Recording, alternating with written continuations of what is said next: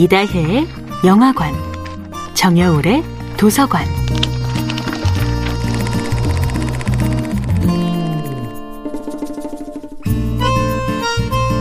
안녕하세요. 여러분과 아름답고 풍요로운 책 이야기를 함께하고 있는 작가 정여울입니다.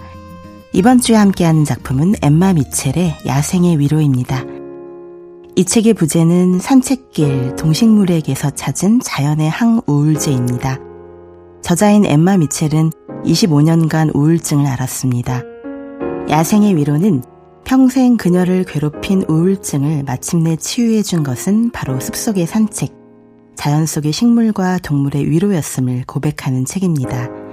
물론 자연이 저절로 인간을 치유해 주진 않습니다. 반드시 자연을 통해 스스로 아픔을 치유하겠다는 인간의 의지와 자연의 아름다움이 만날 때 치유는 시작되지요. 미첼은 우울증의 다양한 양상을 경험하면서 그때마다 자신을 위기에서 구해준 것이 자연의 아름다움이었음을 기억합니다. 그리고 자신이 마주치는 자연의 모습을 생생하게 스케치하고 맹렬하게 글로 기록하기 시작합니다. 하루하루 자연을 통해 어제보다 조금씩 나아지는 자신의 모습을 발견하며 그녀는 그림 그리기와 글쓰기를 통해 자기 안의 무기력과 싸워갑니다. 자유의지가 인간의 장점이기도 하지만 인간의 결점이 되기도 합니다. 인간은 자유의지로 좋은 결정을 내리기도 하지만 나쁜 결정, 우울한 결정을 내리기도 하니까요. 인간과 자연의 가장 큰 차이는 인간은 의지만 있다면 집 밖으로 한 발자국도 나가지 않을 수도 있지만 자연은 어떤 순간에도 변화를 포기하지 않는다는 것이 아닐까요?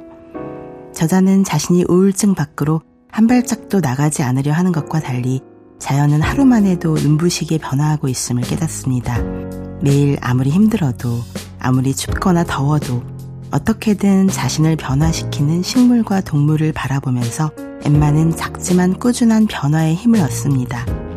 화려한 변화는 아닐지라도 매일 다르게 살아내며 끝까지 삶을 포기하지 않는 식물과 동물을 보면서 엠마는 자신의 마음속에서 아주 작은 변화를 시작해야 함을 깨닫습니다. 아무리 우울해도 문 밖으로 산책을 나갈 용기, 그것만 있으면 일단 하루 종일 우울의 늪을 헤매는 마음을 구해낼 기회가 생겼던 것이지요.